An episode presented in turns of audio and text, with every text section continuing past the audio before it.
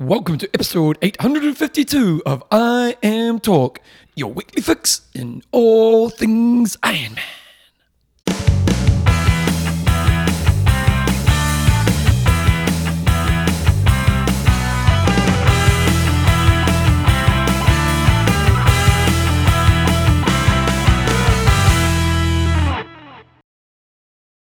Radio team, welcome along to episode 852 of IMTalk with Coach John Newsom and Bevan James. I was big yawn to start the day, mate. Yeah, it was a dramatic start by you. 852. Yeah, it's because I couldn't actually see it. And then I had to, uh, you know, it was a bit of a moment. I had a moment.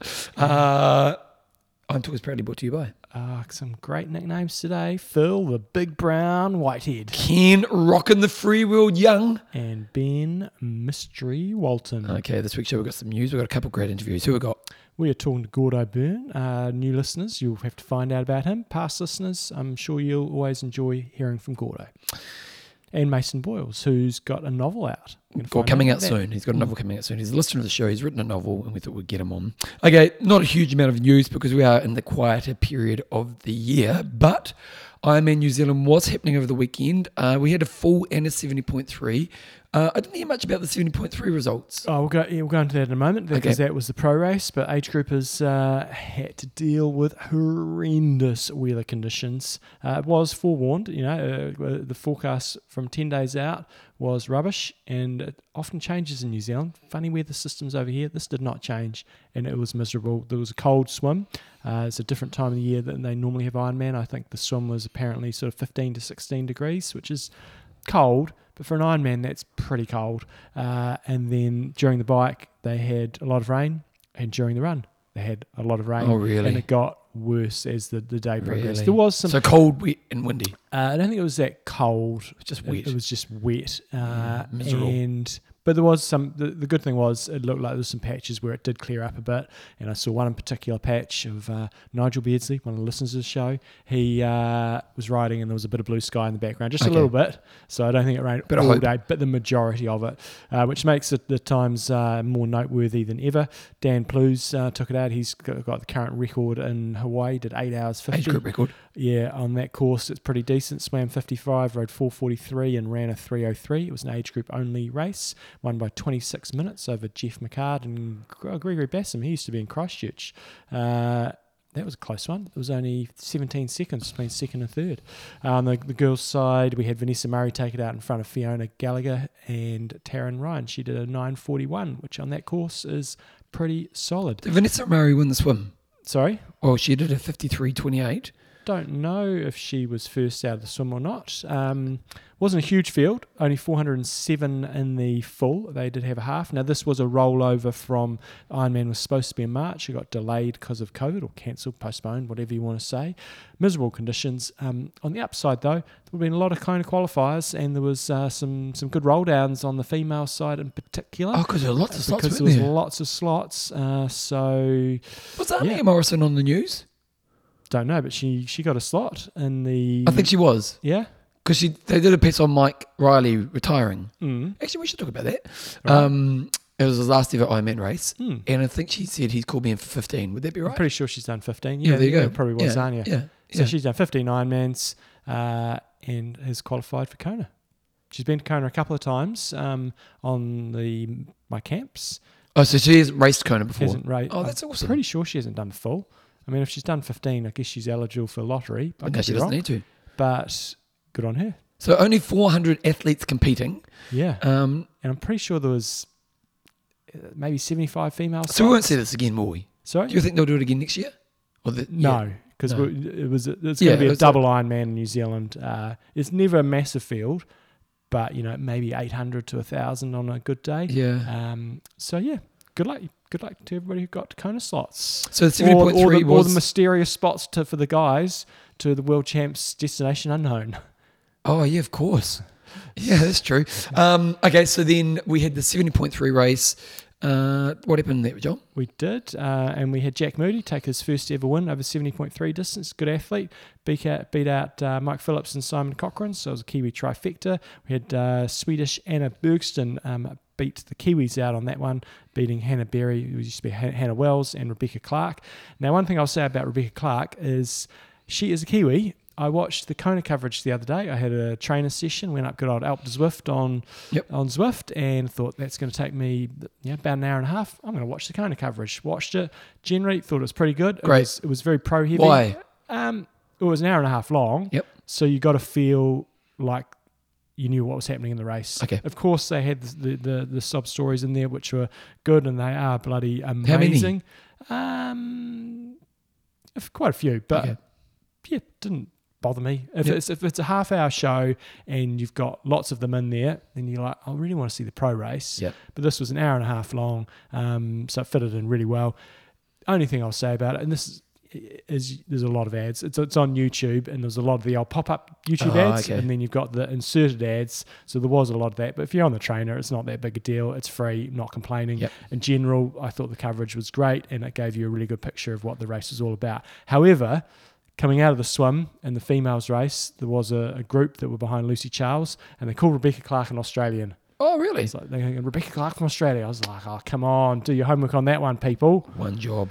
So that was on the weekend. Also, uh, 70.3 Bahrain. Vincent Luis has had a very productive few weeks because he raced in Abu Dhabi at the World Triathlon Series finale, uh, helping his teammate and still had a reasonable finish himself. Then he popped over and he did Challenge Daytona and won that. And then a few days later, he's over in um, Bahrain winning 70.3.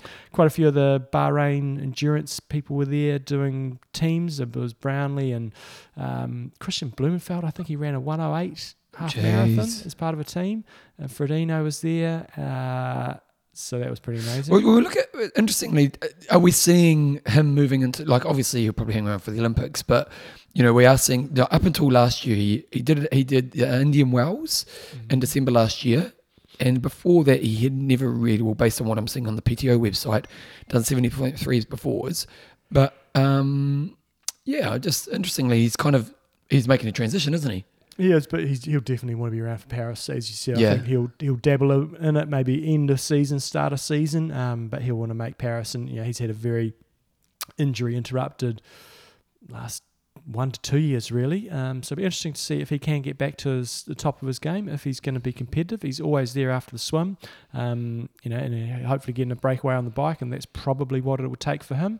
And if he does that, um, then we'll see well, like like he did in uh, in Bermuda. You know, he's able to win races from Do you, you front group. we'll see him go long, like Uh, seventy point three, but long? Yeah, I'm sure. Sure, he probably will. And how will he go?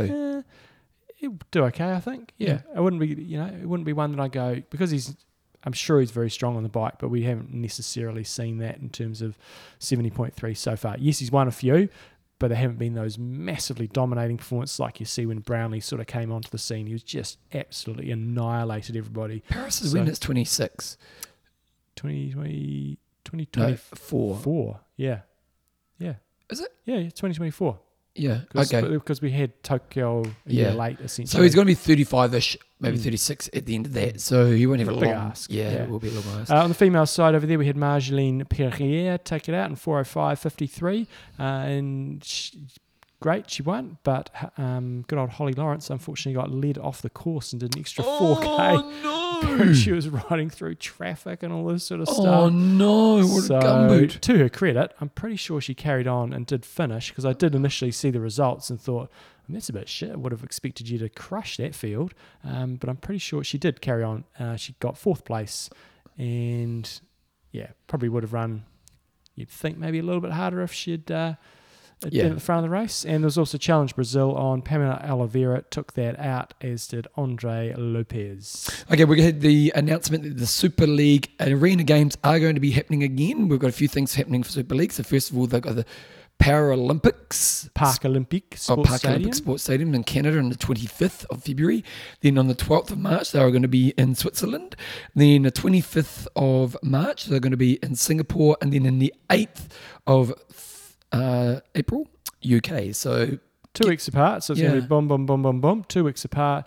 Good preseason training. Um, how serious athletes going to take this? Don't know. I like the format. I like what it's all about. that's an interesting watch. Yeah, it's an interesting watch, but I kind of want. And it didn't get crowds. Like when they did in the UK, which I think was the final, it had a crowd, but it wasn't sold out. Yeah, and likewise in Germany, it wasn't massive, and I think the potential for this, but you gotta, you're gonna have if they want the crowd to turn up, you got to have ten best athletes in the world turning up, or I don't know. ten like, or twenty. Like, it's, it's like the, the, the stadium, from my recollection, the stadium that they had in them was basically like an Olympic pool with a stadium. So it wasn't like 20,000 people. Mm. You know, it's probably, what, 3,000 people stadium. So it's interesting, even though, and they had a couple of rock stars. Like I think Mm. Hayden Wilde did them. yeah, You know, yeah, it's interesting they couldn't fill that out for triathlon in the UK with, you know, because UK's got a pretty good triathlon community. Mm, You know, so maybe it's not, doing a good job of letting their community know. mm. Um, because sure as hell go. If yeah, was yeah, like it was in any- any- Christchurch. anywhere within Kui of here, I'd go and do it. And like even if it was if Super League race came to New Zealand, it was in the North Island. If everybody was there, you know, I'd probably make the effort to go up and, and watch that. Yeah, so so interesting to see. Uh, we've also got a good cause. So, so now, what's the name of the guy? Um, the Mark Jones. Mark yeah. Jones has broken the Guinness Book World Records of doing 22 Olympic triathlons over a seven-day period. Um, he was doing it to for to achieve the fight against knife crime. Unfortunately, he had a family member killed from a knife crime, which is horrific, horrible. and he was present. So his brother um, got Ooh. stabbed to death, and Mark, who was present at the attack, uh, has had to suffer through obviously mental health Do you know problems because of that. I was on YouTube. Oh no, I was on Reddit a while ago, and, and, and it was one of those not safe for works, and I just clicked on it, and it was someone getting just killed with a knife, and I was, I was like, why did I click on that? Um, but it's just so quickly could happen because it was literally some guys in the mall being dickheads, and then one guy hit the knife, and then the other guy got walked to him aggressively, and the guy Mm. just and then got him in the neck, Mm. and came over, and you just think, oh, stay away from situations like that. So Mark of a life. raised uh, had the goal of raising a couple of thousand pounds, and he, ro- he raised forty five thousand pounds. So good on him. Um, so yeah, t- the world. So that makes the current world record doing tw- is twenty two standard distance triathlons in seven days. So you're looking at basically three a day and four four somewhere along the way, which. You I think that record will be broken? Yeah, I would have thought, uh, and Mm. this is not taking away from this No. effort whatsoever, because this is more of an effort, yeah, for fundraising. It's just just awesome. I would have thought it would be more than that. Yeah. Um, so if you want to go break that record, Because if some you money did for a good cause- Decaman in a triathlon format, yeah, you'd break it easily. yeah. But you have Or to in a short when, when you're doing Guinness Book of World Record things. They're It's pretty got to be legit. Yeah. You've got to have all the supervisors. You've got to tick all the boxes. So Mark did that, and he raised amazing I amount of money. Good on him. When you do the a Guinness Book World Records, how much you have to pay? Mm. Because if let's say you've got to get someone out there to, surely you're funding that. Oh, absolutely. Yeah, so it'd be fascinating to know what's the cost of actually trying to get. Well, there you go, Bevan. Find find a record that you could do. It'd be pretty cool as a kid. Remember, the Guinness Book of World Records was the best book ever. Well, here's a record for you to go and break. It's- ain't happening for me know, right now, I tell you. You're basically doing a half, more or less, a, between a half Ironman and an Ironman. How many you reckon you could do in a week? Well, I think I could do that. Go on. um, yeah. Would you be a party easy- pooper if you did it next week? Yeah, I know. awesome. Well done to him. I could see Andrew Winter did Ironman New Zealand.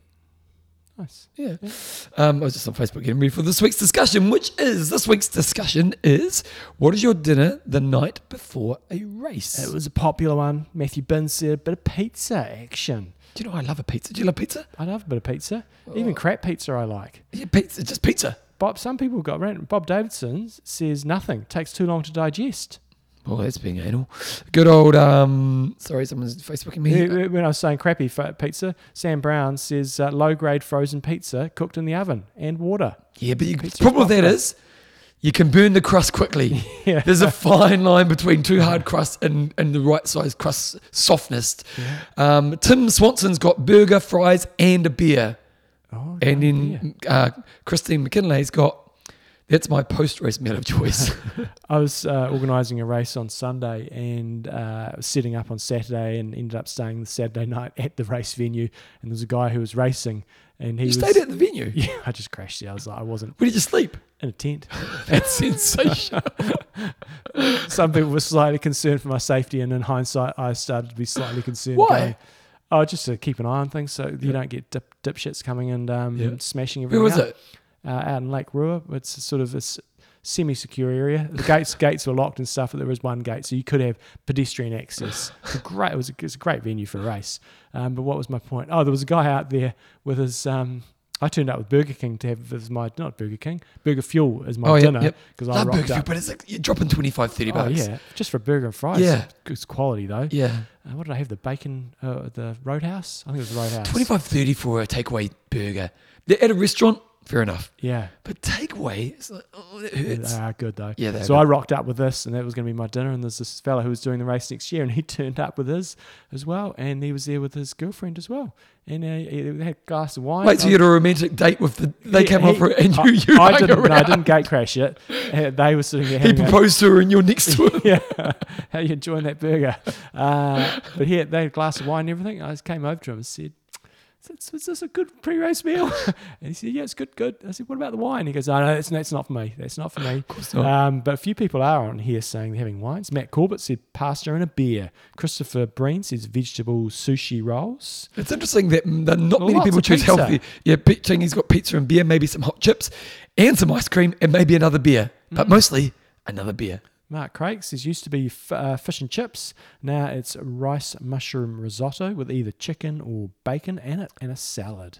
Good old Tim Martin. He's got two nights out, mainly protein and a steak, uh, like a steak with potato. The night before, pasta and a beer. A beer is very popular. Pizza is very popular. Ronnie Campbell, Stephen Hadley, Paul Ryan all have pizza. George Samuel tried and tested spag bowl with garlic bread and cheese. Love a good bit of garlic bread. Good old hot chick Kylie Cox says chicken and some variety, Yeah. beer, pizza, or pasta. Uh, Jared Crump says he says pepperoni pizza as well. Michael Kennedy, uh, a gel, three gels, and two for dessert. Uh, Kevin Hunt, a can of creamed rice around lunchtime. Dinner is whatever is available. And last one I'll do be Lucy Francis, no veg, only chicken or juicy steak and chips. I'm going to say, not many people go for healthy options. No. Oh, Zani Morrison, we'll do one more because she raced at the weekend. Chicken, rice, small amount of vegetables, and ice cream. What were yours?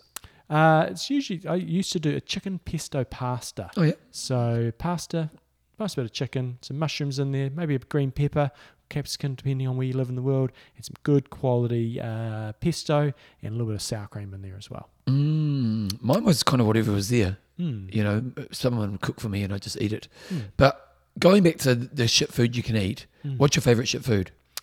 Um, Not not you going out and you're getting like a nice meal, like as in like, you know, shit food. someone just mentioned gar- the garlic bread in there. No, no, it's not a meal in itself. I oh, love yeah, garlic garlic bread. You got to get the the mama's one from the supermarkets Oh, over really? here, and that's got sesame seeds on top, and it's got You an do ex- need sesame seeds. it's got an exorbitant amount of gar- butter. Garlic bread without a massive amount of Oh, butter no. just dripping off is just not yeah, my you cup got of you got to be able to squeeze it, it goes Oh, through your fingers. Yeah, exactly. so garlic bread, we had some the night before last. It was quality. I, I'm I'm pretty basic. Pizza, burger. Joe and I never do takeaways. We don't even do like Uber Eats because my wife's a good cook and it costs a lot of money to do that kind I, of crap. I, I refuse to get Uber Eats. Yeah, we did it. What we did is we did do it when they gave you a free month. yeah. I'm, I'm hearing you. Yeah, they gave us a voucher. I'm going to show them who's boss. and then we got rid of it. But um, but we, if we ever get takeaways, we will get fish and chips. Mm. But my problem is, I go hot dog, fish, donut, chips. Oh, That's a big meal. That is a big meal. It's a big meal, Mm. so it's you can't do it often because it's not healthy at all. Thai, Thai takeaways is always great. yeah, but Love it's, a good Thai that- that's not healthy.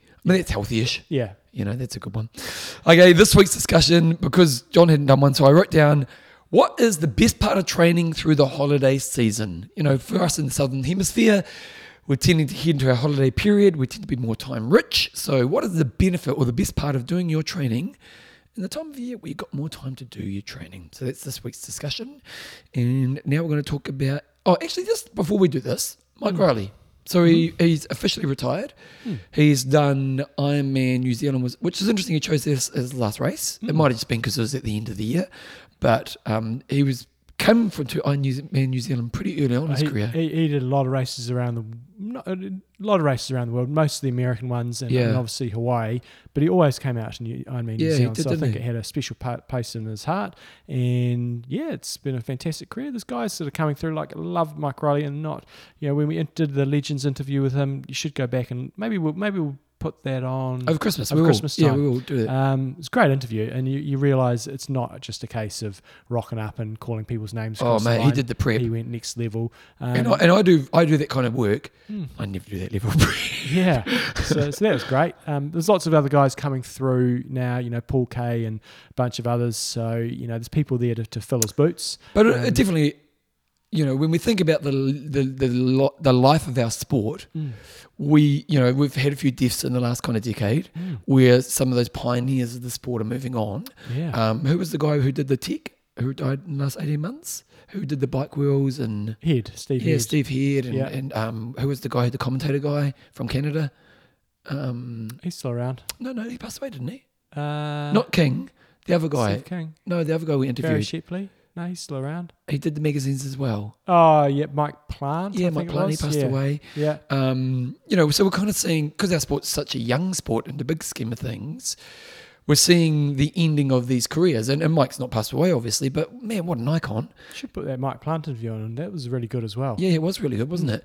Well, there you go. There's our There you go, Christmas. Christmas. So, because the thing is, is um, you know, if you went to an Ironman race and Riley said your name, it did mean a bit more. Mm. You know, for a lot of people, they wanted to hear him say you are an You Ironman. are an Iron Man. Yeah, and so um, you know, it, thanks, Mike, for everything you've done for our sport because Hmm. you know you're a bloody legend.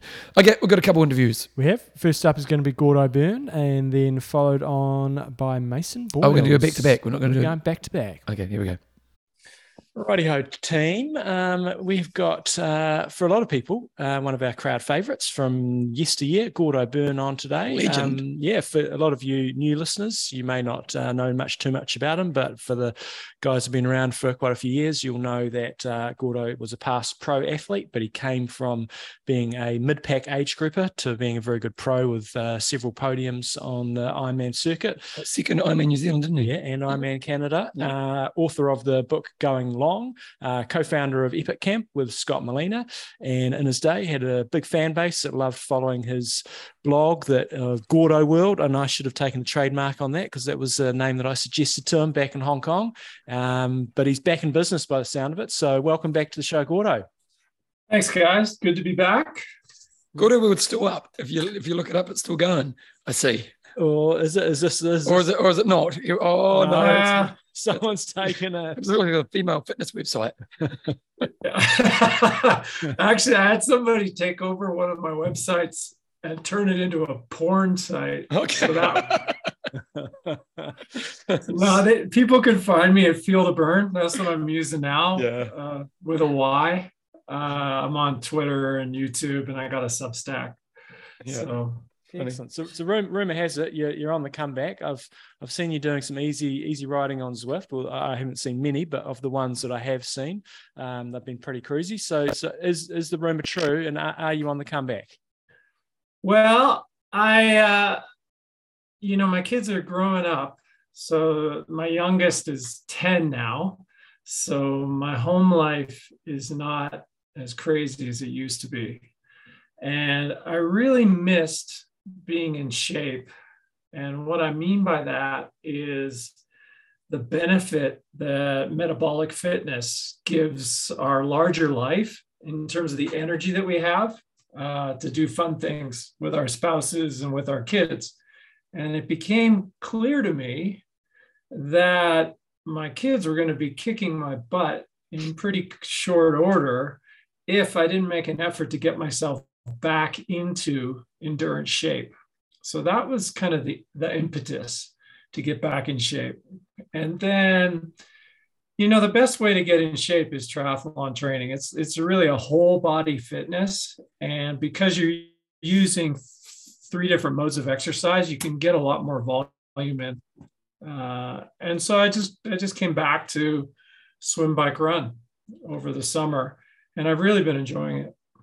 You know, I'm, I'm sure you kept active, and I'm sure you kept a decent base fitness, you know, since moving away from that life you had, or, or had you not, had you kind of fallen away? No, I wasn't out of shape. I mean, and, and I presented uh, very fit if you were looking at me. But if you actually dug into my training, if if if uh, Bev, if if I said that I was training like a CrossFitter, do you know what I mean by yeah. that? Okay. Yeah. Yes. So power oriented, lots of work capacity training, Yeah. uh, sandbag work, uh, relatively high lactate all the time, but not necessarily high heart rate. Yeah.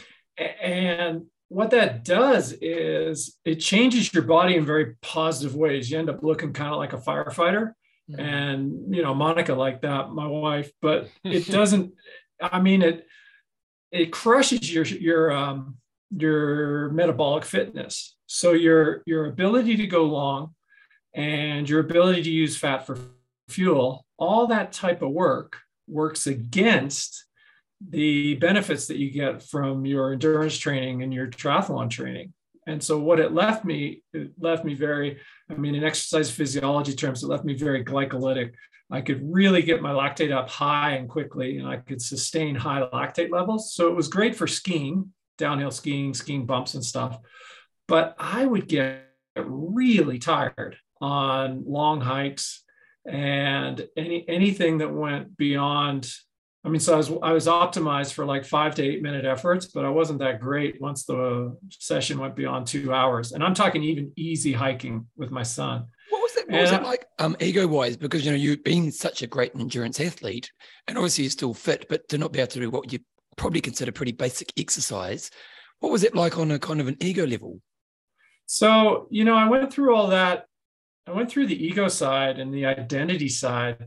Um, maybe 11 years ago yep. when I decided to step away from, uh, you know, like fast amateur racing. So when I was at the top of the 40 to 44, and you really have to leave that identity behind if you want to ab- embrace the identity of being a parent, being a good spouse within a marriage. You kind of have to, you got to make choices. And so I went through that 10 plus years ago. So it wasn't too bad. I mean, you know, having having my 11 year old son kicking my butt on a hike is uh, was okay. You, you know, the thing is, you can hang. I mean, if you know, it's just how I felt on the inside. I mean, it wasn't like my kids were dropping me. I was like, I, but I was used to dominating in a situation like that. And I had shifted from dominating to surviving. And I didn't like what that implied for where I was going to be, particularly in my late 50s, if I didn't get my act together, get, get some stamina back in. So, what, what are you being cautious about? You know, I know you will have thought a lot about the comeback and you'll probably be taking quite a, a scientific approach to it. But, you know, um, what are you being cautious about, especially given the current environment with COVID and all that sort of stuff? So, what, what, is, what, is, what does a week look like for you and what are you being cautious about? Okay. So, uh, so I, I started at the end of April. So, I've been kind of at it for seven months. And when I started, all you got you got to remember all my memories are not from when I started in my 20s. My memories are when I stepped back in my 40s. Mm-hmm. And I think a lot of people find that your, your mind will anchor on your best results, your best training. So I, I, I you know, in my mind, I'm kind of like, okay, I'll grad- gradually ramp up to 20 hours a week and I'll be good and I'll be crushing in a year or so. And it's totally not the case. So what happened is the first three months, made a lot of mistakes. I, I think the key mistakes I made was I thought I was going easy, but I wasn't. In other words, all my breakpoints, my fitness breakpoints, my physiological breakpoints had shifted downwards. And to put that in practical terms, my lactate would start going up at a heart rate of about 105, hmm. which is very low. Mm-hmm. And I thought I was training easy in my you know, kind of 120 to 130 zone. But when I actually got my lactate kit out and started looking at it scientifically, I realized that almost all my endurance training for the last five years had been tempo or threshold training. So it was all in the heavy domain. So that was why I wasn't, uh, I was having trouble with my longer days. I wasn't training my mitochondria. I wasn't training those moderate, um, the moderate domain. And I didn't realize it because I never really had a look at it using lactate or, or a met cart. So that was the first thing I realized, but it took me all summer to realize that. So while I'm while I'm realizing that it's really strange that I'm getting so tired from going so easy, I was also bringing my running back. Now I had tried to start running again twice uh, when I was, uh, you know, when I took this long kind of break from structured training. Both times ended up in disaster. So this time I made some changes. So the key changes I've made, I don't run on back-to-back days. I do 10 minutes of mobility work every single day. And I never run through tightness. As soon as I start to lock up, I stop. Now, those three changes made a big difference. Um, and I've just been very, very patient bringing the running back. And here we are. I started my first run was July 1st, and here we are towards the end of the year, and I'm just starting to see the benefits of you know that patient approach coming through. N- nothing fast. Um, I did a little bit of sprinting, a little bit of bounding, but I wasn't tolerating it much, so I backed all that off. Tried to get my calves and hamstrings settled. And now I'm thinking maybe bring a bit back. It's funny you say calves and hamstrings. It's like the the go-to for for me and for most athletes I work with. It's like there's two areas you got to focus on. It's calves and hamstrings. Um, what what you know you you've said you you know you, you were, can I offer can I yeah. offer the listeners something on that? Yeah. So there's all kinds of stuff people will tell you to do for calves and hamstrings. And I've found the simplest thing is the most effective. So you get yourself on one of those uh, hamstring curl things where you lie down facing down. You go up on two with a slow lower on yeah. each side. Yeah. And that eccentric load, not done heavy, you just do it till you feel it. And it really helps. So when I'm at the pool, I do the eccentric. And then same thing with the seated calf. You just sit down up on two, lower slowly on one because I think what's happening, certainly what was happening with me, I wasn't weak, but I didn't have the ability to use the strength I had. And those eccentrics really wake up all the muscle fibers and teach them how to work together. It's been very effective for me. I do it every week for it's, it's an extra piece of training I do every week. It's like that, those two exercises. Yeah. Yep. Great minds think alike, eh? Yeah. Uh, and, and I, I assume, you know, you mentioned those exercises, but strength is you know giving you're an, an, aging athlete and we all are in that boat um, is that a pretty important part to your week so that's that's interesting so I, there's a book out called training for the uphill athlete and it's not designed for triathlon it's for uh, it's, it's a great read if if anybody listening can get a copy of it i recommend it now what it has in there is a strength assessment chapter and I'm 53 and I did the strength assessment chapter and I, I completely crushed it. So upper body, lower body. So my having spent the pandemic chucking sandbags and uh, hitting the steel, my strength is actually really strong right now. So I have not been doing a lot of strength because I came, I'm coming to endurance with actually an abundance of strength relative to my competition.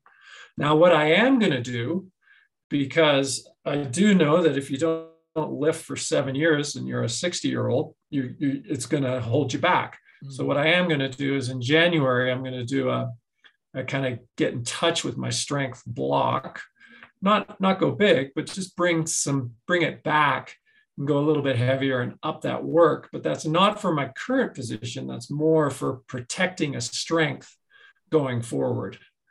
And so what I would say to people listening is two things. I'd say if you want to be strong, you want to be strong for what? So go into your strength training understanding what you want to improve. And then the second thing is strength training is also about protecting the future and protecting your future capacity because the endurance training that we do can break us down.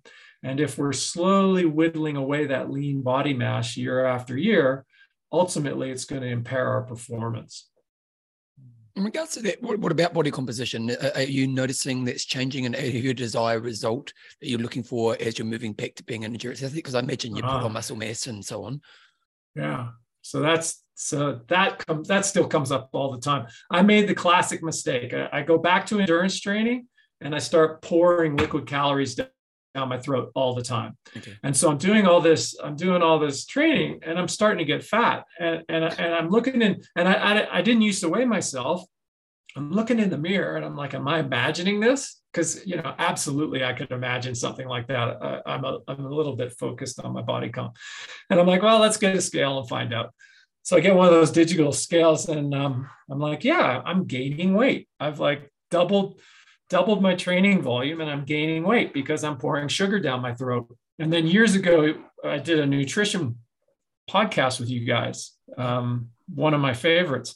And I go back and I listen to that. I kind of have an aha moment. Well, you can't just pour sugar down your throat the whole time. So I ditched all the sports nutrition on my short and medium sessions, went back to just water real food, and it, that straightened itself out uh, pretty quick. So that was one mistake. And then in terms of body composition, um, I've always found that if you do the nutrition, sorry, do the work, in other words, the training, and you get your nutrition right, and by right, I mean focused on real food, then your body's going to find its own way. You don't need to force it to look a certain way or to change a certain way. It's just going to change naturally from the demand that you're putting on it from the swim, bike, run.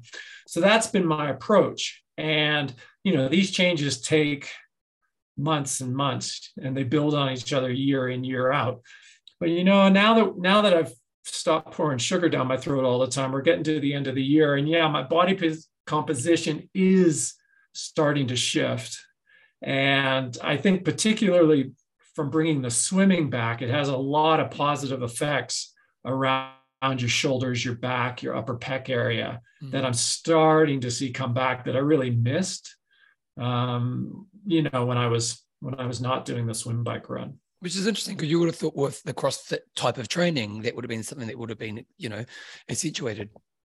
Yeah, well, it kind of made me thick and, and it like built up my arms. Yeah. And and my my core strength, you know, from doing get ups and stuff with a 50 pound or a you know or a 30 kilo sandbag on your shoulder. I mean, that kind of stuff makes you very strong uh, in a kind of moving around the world sense, but it doesn't make you look all that fit.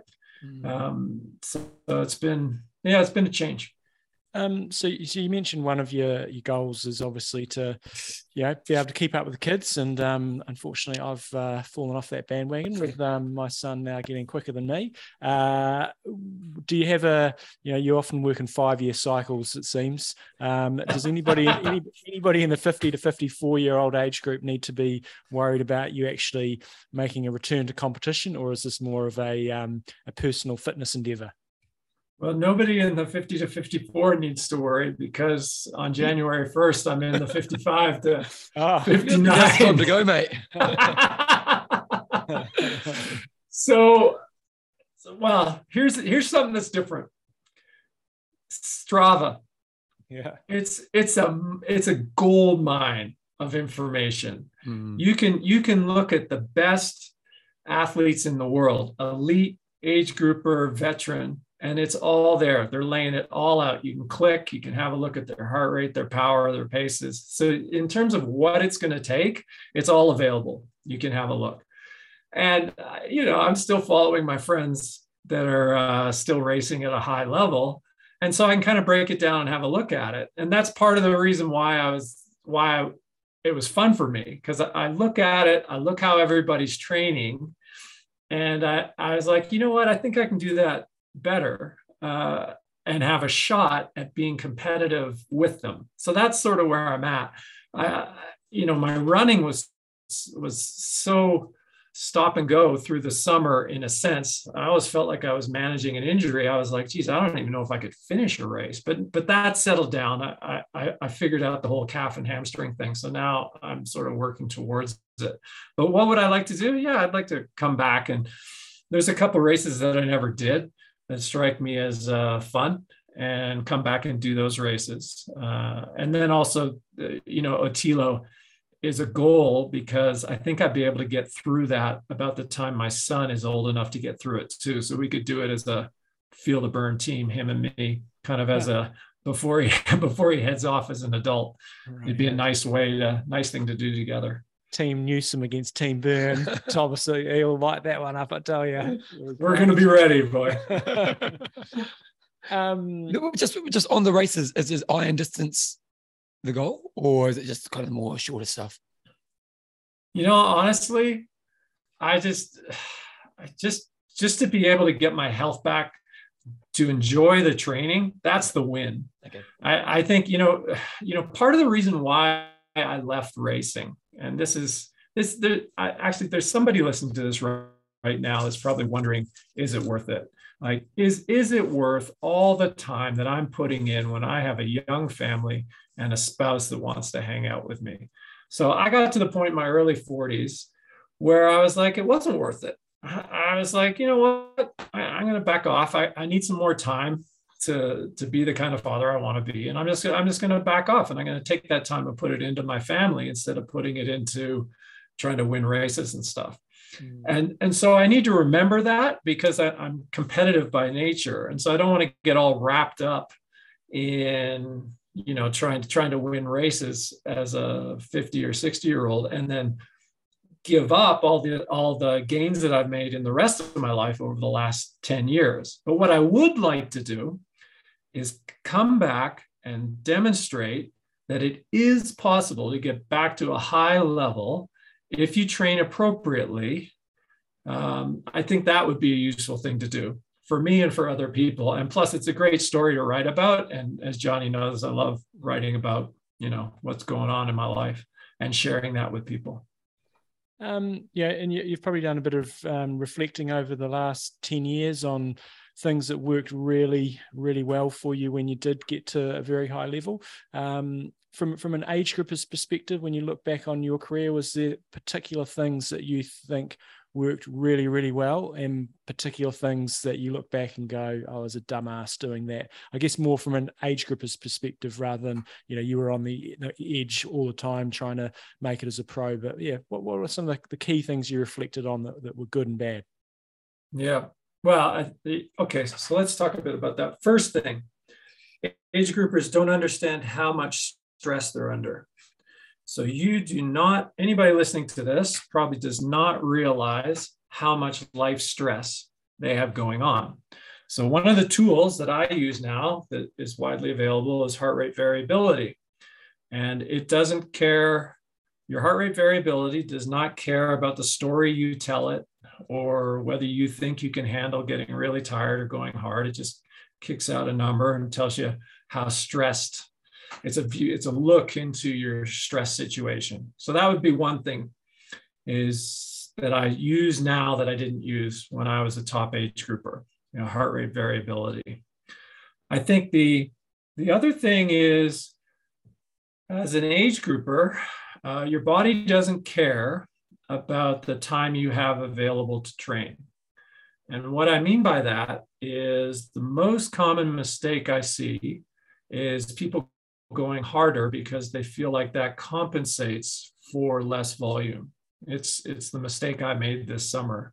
It doesn't work. You just end up you, you you're not going to develop your endurance. You're not going to develop metabolically. You won't develop your mitochondria, your ability to use fat for fuel if you're constantly doing tempo workouts. You will get really fit but you're not going to get fit in a long course in a long distance sense and you're going to underperform all your long races if that's your approach so those would be kind of the two things um, that i would say uh, for amateurs the, the other thing is you know uh, take a look around like if you have ambitious goals look very carefully at the lives of the people who are achieving those goals that you set out for yourself and ask yourself is is that the life i want for me?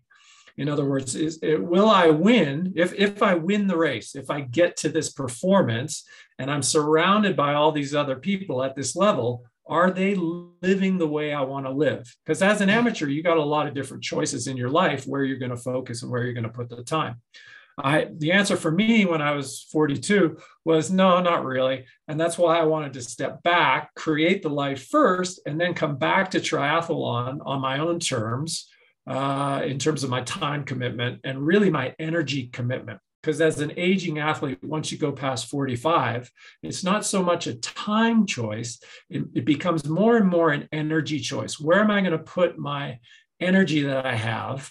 And how am I going to balance my energy? Because as we age, we have less energy to allocate to our different interests in our lives. Hmm, excellent. Although, interestingly, as well, as you age, as your kids move on, you start to get more energy back too, don't you? Or at least time. yes. And that, but that's always been that's always been the case. We found, you know, when we were putting on the training camps, and the camps that you put on. I imagine all the people that come to your camps are amazed at how much they can do when they pull themselves out of their mm. current out of their life environment the training yeah. camp effect you just drop that life stress and it's like wow i can do double triple the training uh, that i can normally do in my life and that you're right it, will come back the, but you know by the time i really for me the thing that wipes me out is noise and if, if you've got high energy kids they're not quiet. I mean uh, you know we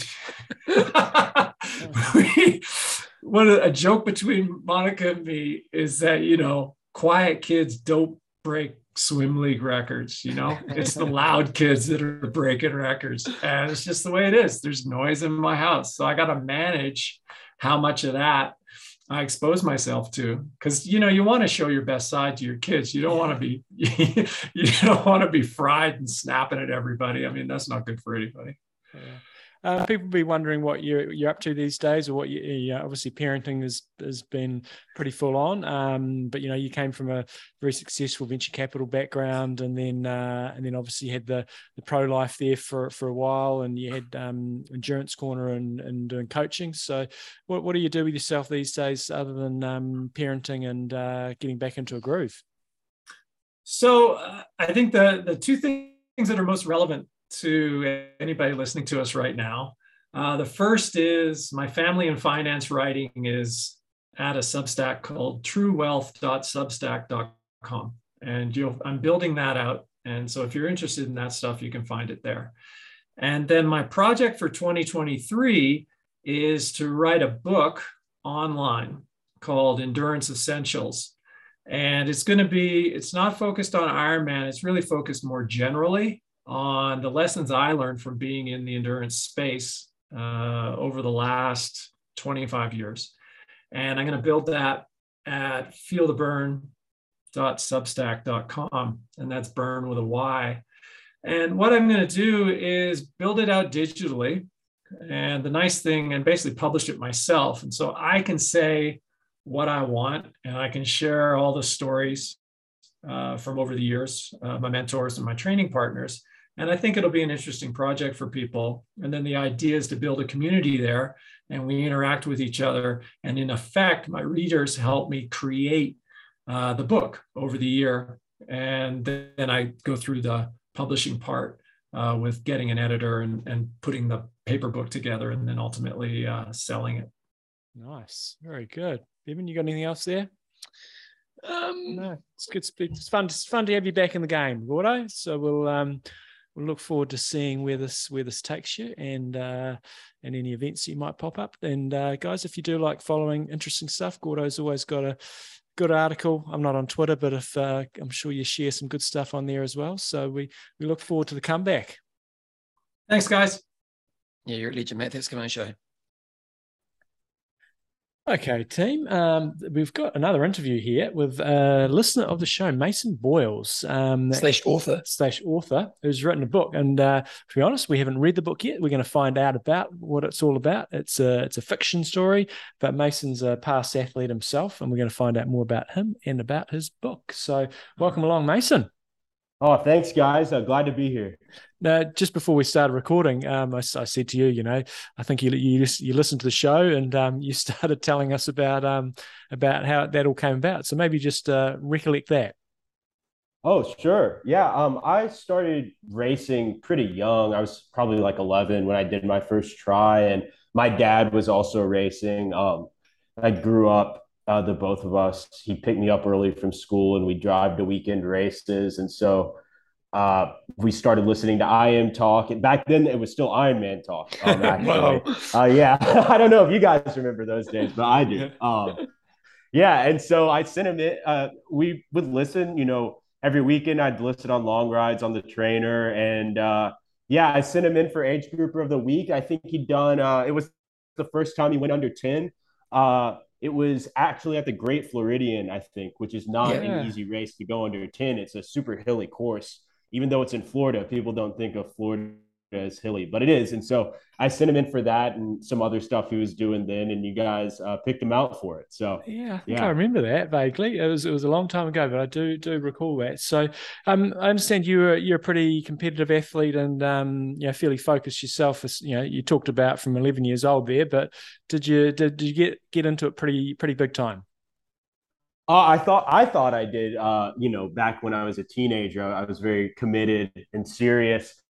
Um, I did I did pretty well nationally with the USAT junior stuff. Um, I think I came second at duathlon nats. I might have won it one year. Um, and I won like the age group, my age group at sprint nationals, but nobody was really competing that young. I think I was 13 that year. So under 15s at, at that time, you know, 15 years ago, that wasn't it wasn't as competitive as it is these days. Uh, and then I started getting my ass kicked by a guy you might remember, uh, Lukas Verzbicas. Oh, yeah. Oh, yeah. Ben Kanute. Yeah, yeah. And so uh, what happened to Lucas? Because he was all, he was all the talk for a moment, wasn't he? Big, big crash. Oh, did he? Oh. Yeah, I think yeah. so. I think so. Yeah. yeah. So I, I, think that kind of ended some of his uh, trajectory, you know, at least at the, the highest level there. Uh, but yeah, I, I raced all through high school. Uh, and toward the end of high school and college, I started picking up um, some other interests as you do, uh, extracurricular interests. And I was yeah. feeling pretty burned out. Yeah. So uh, I left the sport behind, uh, did a lot of lifting in college and, and a lot of surfing. Uh, and then I came back to it during the pandemic and I did an Ironman uh, in 2021. Uh, and it'll probably be my last Ironman, yeah. first and last. So, um, but it was it was definitely a it was nice to return to the sport. Um, in a in a competitive capacity, or at least competitive by my standard, my my lowered standards, right? Um, so you like so you've got this um this novel coming out, Bark On. It's your, your debut novel coming out in February next year, if I if I'm correct. Correct me if I'm wrong. Um, but tell us a bit about this. You know, it's a story about a triathlete. Um, but tell us, I guess, the genesis for this idea? Is it based on your own experiences or is it just completely fictional? Um, just tell us a bit about, I guess, yeah, the genesis of it and then what the book's um, all about. Yeah, great. I think that's a great question. Every, to some extent, all fiction is autobiographical because it comes from the author's imagination and experiences. So even if they're not writing directly about themselves, uh, generally you're going to find anecdotes and things I think that have been sort of percolated back from their subconscious stuff that they've run into in their lives and what they're interested in. So I think this book is a nice blend of that. And then a good thing about fiction is it gives you the freedom to make it more interesting than your own biography, which for my case would have been, you know, a lot less interesting of a story. uh, and I wanted to deal with some with some bigger issues um, in it, so so I broadened it out to fiction, which is the genre that I had generally been working in. And I wrote this uh, during the during the pandemic in 2020, I was uh, getting my master's in creative writing, and actually, the reason that I started running and biking again was I was working on this novel, and I wanted to be a little bit closer to the feeling of kind of that hangover of heavy training. Um, and so, so that was the, actually the impetus for me returning uh, to uh, more endurance sports. Um, and, and, I'm glad that I did because I don't think that you can write convincingly about that stuff uh, if you aren't uh, actively in sort of the haze of a heavy, you know, volume block. Uh, and so this this book follows a couple of triathletes. Um, they're both young. Ezra is about 25 years old, and he's trying to get his pro card. Uh, and he gets coached. He sort of runs into by chance, it seems, uh, this recently disgraced uh, celebrity coach who has just had who has had sort of a stable of famous athletes. Um, this coach's name is Benji Newton, and uh, the compound that he ran has recently imploded, uh, and there was some kind of scandal, and no one is publicly speaking about it. Uh, the athletes have kind of disappeared from the public eye, and so everyone's speculating. Right on Slowtwitch, there's all these threads trying to unpack what happened and sort of uh, spouting these conspiracy theories. So this guy, right after this happens, uh, sort of comes out of hiding. It seems like and shows up at Ezra's door after Ezra miraculously bonks out of the lead at this uh, Ironman. And so uh, he says, basically, you know, I, I, I want I want to coach you. Uh, I'm going to move in with you. Uh, I'm going to live on your couch, and I'm going to get you your pro card. You know. Hmm. And so, uh, a couple months into this uh, increasingly extreme training, another kid shows up. This 18 year old kid whose name is Casper, and he has sort of a shady past um, that isn't initially clear to Ezra, but he's really uh, a really great trainer. Maybe not such so such a great racer, and so he's pushing Ezra in these workouts, and Ezra starts to think, you know, is Casper this carrot that Benji's holding out in front of me? Um, or is there something more sinister at play here? And kind of what are Benji's motives? And so that's maybe the setup for a story that uh, grows from there. But it uh, basically follows their training camp leading up to uh, an Ironman, and and uh, they're hoping to get their pro cards. And Benji's methods become increasingly unorthodox, and he's subjecting them to all these strange superstitions that are starting to blur the line between you know eccentricity and, and uh, maybe just insanity right uh, yeah. and so that that that's where things start and, and obviously the story progresses from from there well, you know, it's interesting when we think of sports novels. It, it's not a big market. You know, it's not. There's not many out there. If you know what I mean. There's a lot of sports biographies and so on. Um, and obviously, triathlon's not the most known sport. So, how do you? Obviously, you want a broad market. You want to get as many people to buy this book as possible. So, how do you? What's the key to tell storytelling around a sport like triathlon that would actually reach a bigger audience? Yeah, I think that I think the most important point of entry is to write a character that convincingly enough that you can empathize with them. I don't think that you need to like the character, but yeah. if you find them fascinating and more importantly, their decisions feel real and authentic to them, um, then you can pull almost anybody in. Um, and so I think a lot of it has to do with the portrayal of a consciousness with enough verisimilitude to convince your reader that this is this feels like a real person's head that I'm living in. And then from there, you can talk about scene selection and what to put in and what to leave out, how to always escalate the stakes scene to scene so mm. that your reader always understands that there is a complex tension. Um, something is at risk in these pages and they want to read to find out, you know, how things progress. Mm-hmm. Um, but I, I would also say that this is this is a triathlon novel, but so much more than that is going on here. Yeah, um, of course. Yeah, there's there's this whole issue with these invasive species coming into uh, this, this, eroding barrier island, and it deals with uh, this community in southeastern North Carolina. So this is going on, on in the background, kind of while they're at this training camp. Uh, Ezra's watching his hometown fall apart due to erosion, which is a real issue um, in a lot of the southeast, southeastern United States, um, and North Carolina, where I grew up on the coast. Um, and it's also a crime novel. You know, once they kind of start to investigate Benji and some of that mystery starts to unravel, uh, there's there's an element of uh, there's a disappearance and there's an unsolved murder, and so I think that uh, this book has a broad enough scope that it can hopefully uh, appeal to an audience outside of our admittedly maybe niche market, right? Hmm. Awesome. Well, uh, according to the, what we've got here, uh, release date is February 28th, 2023. Um, if people are going to want to get hold of this, we'll let them know once it is officially out. But um, where, where will it be available? Is it going to be sort of an e format or, or is it, uh, you know, um, the good old paper version? Oh, it's good old paper version. I'm a snob mm. about that. Yeah. So right now it's great. Uh, Driftwood Press um, is the place to get it. That's my uh, publisher, um, and it'll be available in bookstores uh, in the United States, um, and then we'll be looking to expand to international bookstores uh, depending on how initial sales go. Um, but you can certainly order it through Driftwood's website to get a hard copy as well internationally. Um, well done, because you know, obviously, being a writer is a big, you know, your your ambition in your career. Um, getting a book published is a pretty big achievement. So well done, because I know it's it's not an easy task. Oh, thank you. I appreciate it. Yeah, um, it felt it felt uh, probably as, as it, it, it came, I got it ready right after I did that Ironman, and so it seemed like two two uh, big significant Yeah, moments in my yeah. life sort of coinciding. So yeah, Yeah. maybe it's comparable to doing a prep for a race like that and, and crossing the finish line. Well, it kind of is, and I, I've published a book recently myself, and it is Mm-hmm. just a process, isn't it? You know, and and a lot of sometimes for creative people, my book wasn't a, a novel, but for creative people, they don't necessarily have great systems around the work process. Um, you know, and so obviously you've got pretty good structures that probably come from your triathlon life um, that helped you in your book writing process.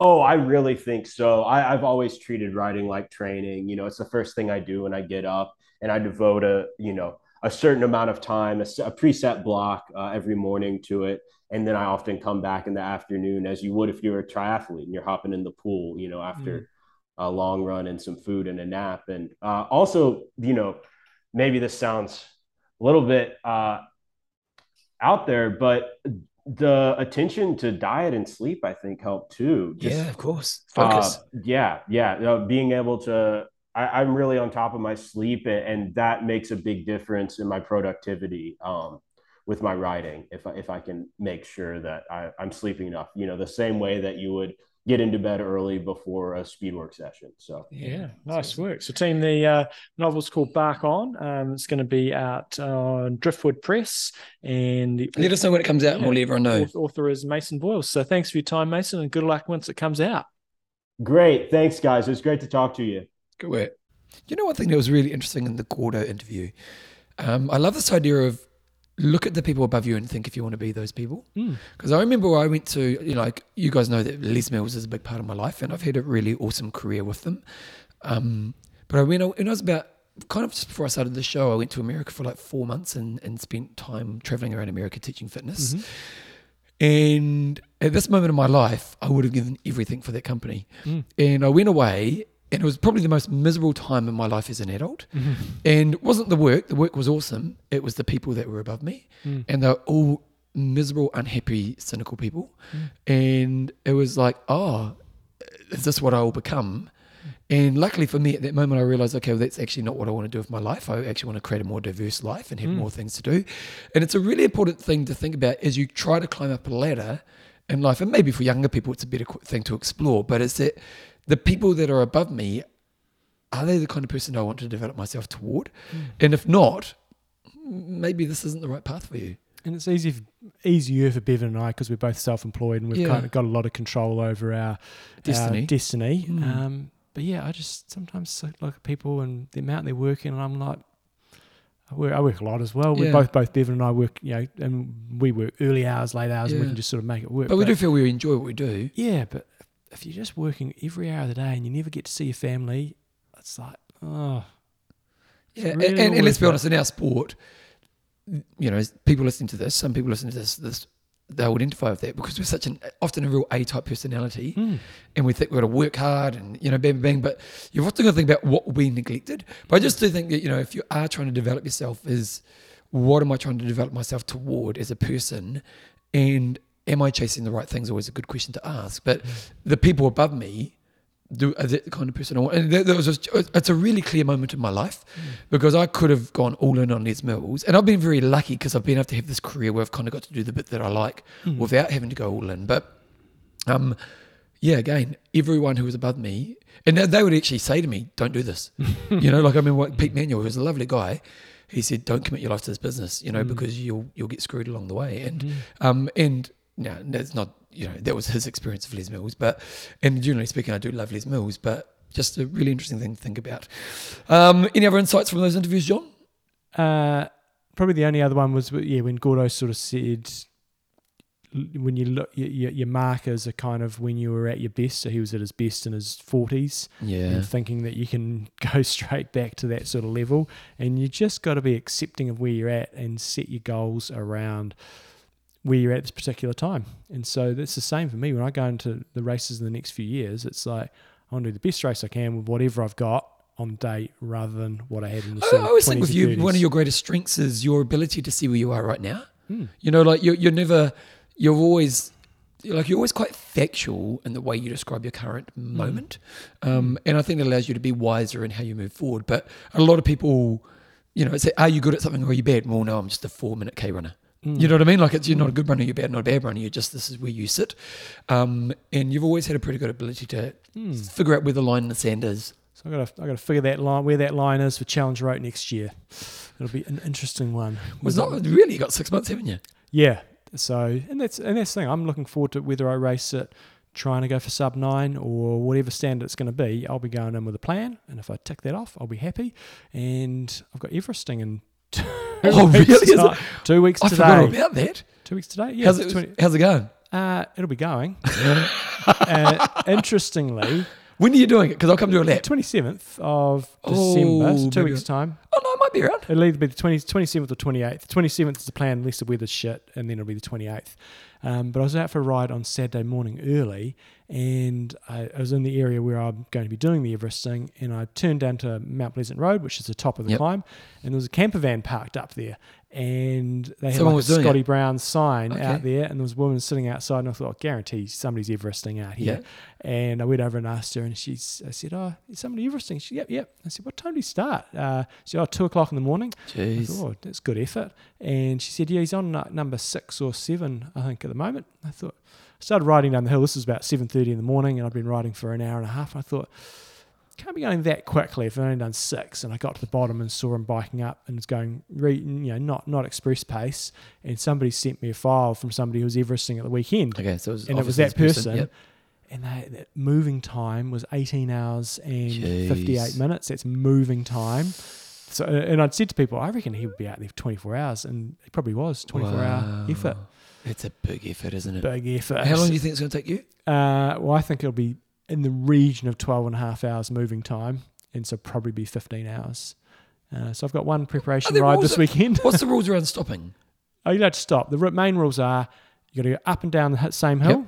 You So you can't do loops or anything like that. It's like literally up and down Yep. the same hill. That's basically the main rule. And you got to get, I think it's 8,800. But like, you, you can't stop for five hours. There I must be a limit on stopping. I'm not sure if the rule is such as you've got to do it within a day or not. Okay. Um, but I think that's what most people sort of have. I'm not really, I'm not necessarily registering it with the Yep. Everesting sort of thing. It's more just to do it. Once you've done it, you've done it. Yeah, It's you, you know you've done it. you've done it. Okay, So- this week's uh, Winger of the Week. I'm going to number 12 because it's 12 days to Christmas. 12 days to Christmas, and that person has done a swim bike run. His name's Ben Watson. Did 17 hours and 13 Oh, minutes he's got a private account. Uh, he did 34 minutes of swimming, 12 hours and 46 minutes of cycling, 3 hours and 52 minutes of running. He does have a private account, but he's from Auckland, so good work. He potentially was doing, uh, no, he wouldn't have done Ironman at the weekend because he only just swam 34 minutes. Uh, so good work. Okay, well done. Ben Watson, you are our Winger of the Week. Okay, we did get a uh, question and answer through, and it came through from Andrew, Andrew Mystery Man Weston. And he's just saying, I felt like giving my feedback on Ironman's decision to split the 2023 World Championships between Kona uh, for the female and the venue to be advised for the men. In short, I like it. I read Andrew Messick's interview about the decision and like the things he said with the bullet points to show what I liked. Love good bullet points. He said uh, having a separate day for female and males worked this year. Uh, having two days at Kona did not work. Uh, we need to keep trying new things, keeping what works and hanging on to things that don't, or letting go of things that uh, don't work. Uh, we saw how well the 2021 World Championships worked in St George this year. So yes, it isn't Kona. Kona will always have the history and mystique of our sport. Aren't we lucky to have such a mystique? But this will allow our sport to continue to grow. A thought suggestion maybe the legacy slots will only go to when the race is in Kona, as I bet there is a reason for 99% of legacy athletes. They wouldn't want to be going to some race outside of Kona. You're So- not taking a legacy slot anywhere else, No, are you? really not, no yeah, no. way. But what if you don't get the choice? Sorry? Uh, you get the choice when you get a legacy slot. you? I Okay. believe you can say you can have it then, and if you don't, I think maybe you move down the pecking order. But uh, the, Yeah. Andrew, Andrew Messick knows they're going to be getting an absolute initial slamming for this. But hey, it's not set in stone for the rest of our the time. They're going to try some different things. Oh, you can't Most step of back us- in, eh? Most of us don't necessarily agree with the way that they're, they're doing it. Um, but let's try it, see what happens. I, there's, there's plenty of positives in there, so let's focus on the positives um, rather than the negatives. See what comes out in the wash uh, in the next two years' time, and then uh, evaluate and move on from there. They do need to make an announcement on the men's race quickly. Well, they said January, so they've said when it's going Oh, to okay, be. okay. So it's going to be in January. Okay. Uh, well, no, the, the announcement's going to be in January. So we've got So I was sitting next to you before doing the interviews, hmm and I smelled chlorine. So I know you've done a swim sweat. So what's your swim set? What did we do this morning? It was a bit cruisier this morning because a few of the athletes had raced. And what did we do? We did 500 warm up, 200 freestyle, 25 back, 25 breast, 450s kick. Um, then we the main set was a 400 meter steady, three times 100 moderately hard, and two times 50 fast, twice through. Then we did 450s kick. Then we did 500 ascending, so that's starting fast and easing off a little bit each 100. Then 425s underwater. Always get a little bit of resistance to the underwater one. Uh, so 425s underwater and then warm down. How, how far 15. could you go underwater? Well, the- it's If you interesting you say that because 20, I can, I'm fine with 25 meters. Yep. But next week and the week after, or next few weeks, probably do a little swimming in down in a different pool, Waltham Pool, which is outdoor 33 and a third meter. Ah, okay. 33 and a third is going to be a push. So that's going to be, if you're listening and you come to my swim sessions, we're going to be giving that a crack. See how we go. I, th- I think 33 and a third will be my limit. I've done 50 meters once or twice when we were younger. But 50, that's. What size pool do you like to swim in the most? We don't have much of an option. No, but if you did, like, because Oh, I'd love got some 50. 50 is the best. Yeah. Tell you what, we've got an absolute balls up in Christchurch. Oh, what's happened? the pool they're building in In, Christchurch. in town? Yeah, they've completely cocked What it have, they, up. what have they done? They built it on a spring, and uh, they've got ground a groundwork. Uh, Oh, water spring underneath. yeah, it's So what does that mean? uh, twenty. Tw- we're not getting our pool now until twenty twenty five. Oh, jeez. It's just about finished now, and they've oh bloody hell. How'd they cock that up? Mate, someone, you had one job. Yeah. Check the foundations. Yeah. That's one. I know nothing about building, but I know. Check the grounds, especially in They've- they've- Christchurch. they've done the- Yeah. Anyhow, I How come I haven't heard about that? That's quite big they've, news. they've kept that pretty quiet. Oh, no one wants to Yeah. know. Yeah. Keep that on the down. Was it my job? Look over there. Yeah. Okay, uh, let's say thank you to our patrons. Phil, the rich uncle Scott, We've got Adrian Projectile Berry. and Martin Wally Waite. If you want to become a patron, go to www.imtalk.me. Go through the process. You get a gift. You get to support the boys. That's the most important thing. Uh, for those who are patrons, we want to say a massive thank to you. To you, you're absolute bloody rock stars. Uh, if you want coaching, coachjohnnewsom.com, epiccamp.com for his epic camps. My podcast, I did an interview with an interesting kind of coach yesterday. It was really interesting.